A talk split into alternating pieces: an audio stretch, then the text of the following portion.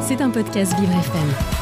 À 44 ans, j'ai aimé la France de tout mon cœur, puisque la France est tout ce qui me reste de ma mère. Mais sans doute n'est-il pas permis d'aimer un seul être à ce point. Fut-il votre mère? La promesse de l'aube.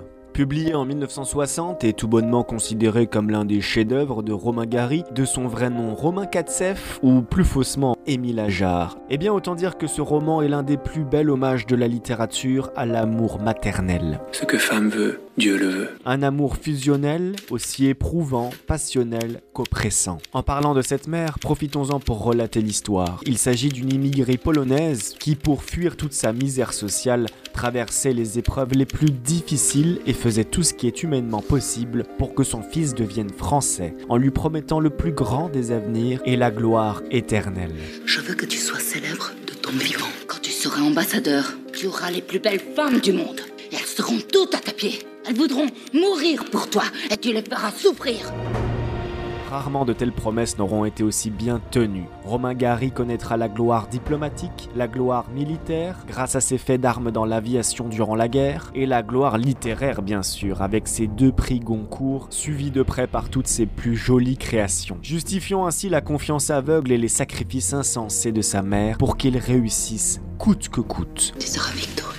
C'est donc dès sa plus dure enfance qu'il connaît le poids extrêmement lourd à supporter, celui de trouver un talent pour satisfaire les attentes démesurées de sa mère. C'est comme ça, pas peintre. J'ai ni Van Gogh et Gauguin. Je ne veux pas que tu peignes. C'est ainsi que la musique et la peinture successivement écartées, nous nous résignâmes à la littérature.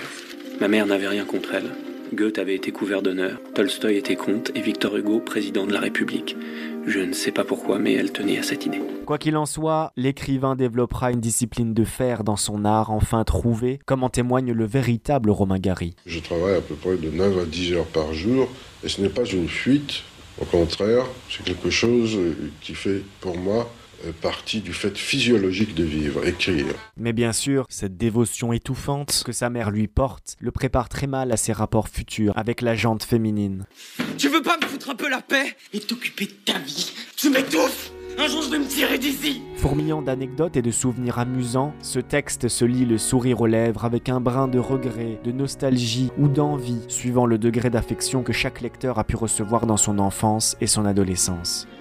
Il sera temps de partir à la guerre dans l'armée de l'air et rejoindre les rangs de l'aviation durant la Seconde Guerre mondiale. Le contexte politique le met donc à l'écart de sa maman devenue malade et alité indéfiniment. Il ne cessera de recevoir des lettres de sa part qui lui donneront le courage de se battre pour son pays, mais surtout pour retrouver sa chère mère à l'issue des hostilités. que vous devez penser avant tout. En cela, les promesses de l'aube ne furent pas vaines, car l'image du héros français que cette femme projeta dans l'esprit de son fils survécut à son adolescence et se concrétisa par son courage mais également son amour indéfinissable pendant sa vie adulte. Ce livre est donc une ode à l'amour filial, mais aussi aux espoirs placés dans un pays au final, sa génitrice aurait largement de quoi être fière de son fils, avec deux prix Goncourt, le titre prestigieux de consul général de France aux États-Unis, chevalier de la Légion d'honneur, titulaire de la médaille de la Libération, et oui, Romain Gary a incarné tout ça dans la vraie vie. On a souvent parlé de mon amour pour les femmes pour la féminité. Il s'agit en réalité de quelque chose qui est commun aux hommes et aux femmes,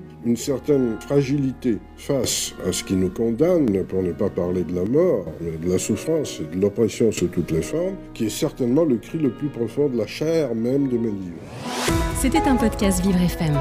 Si vous avez apprécié ce programme, n'hésitez pas à vous abonner.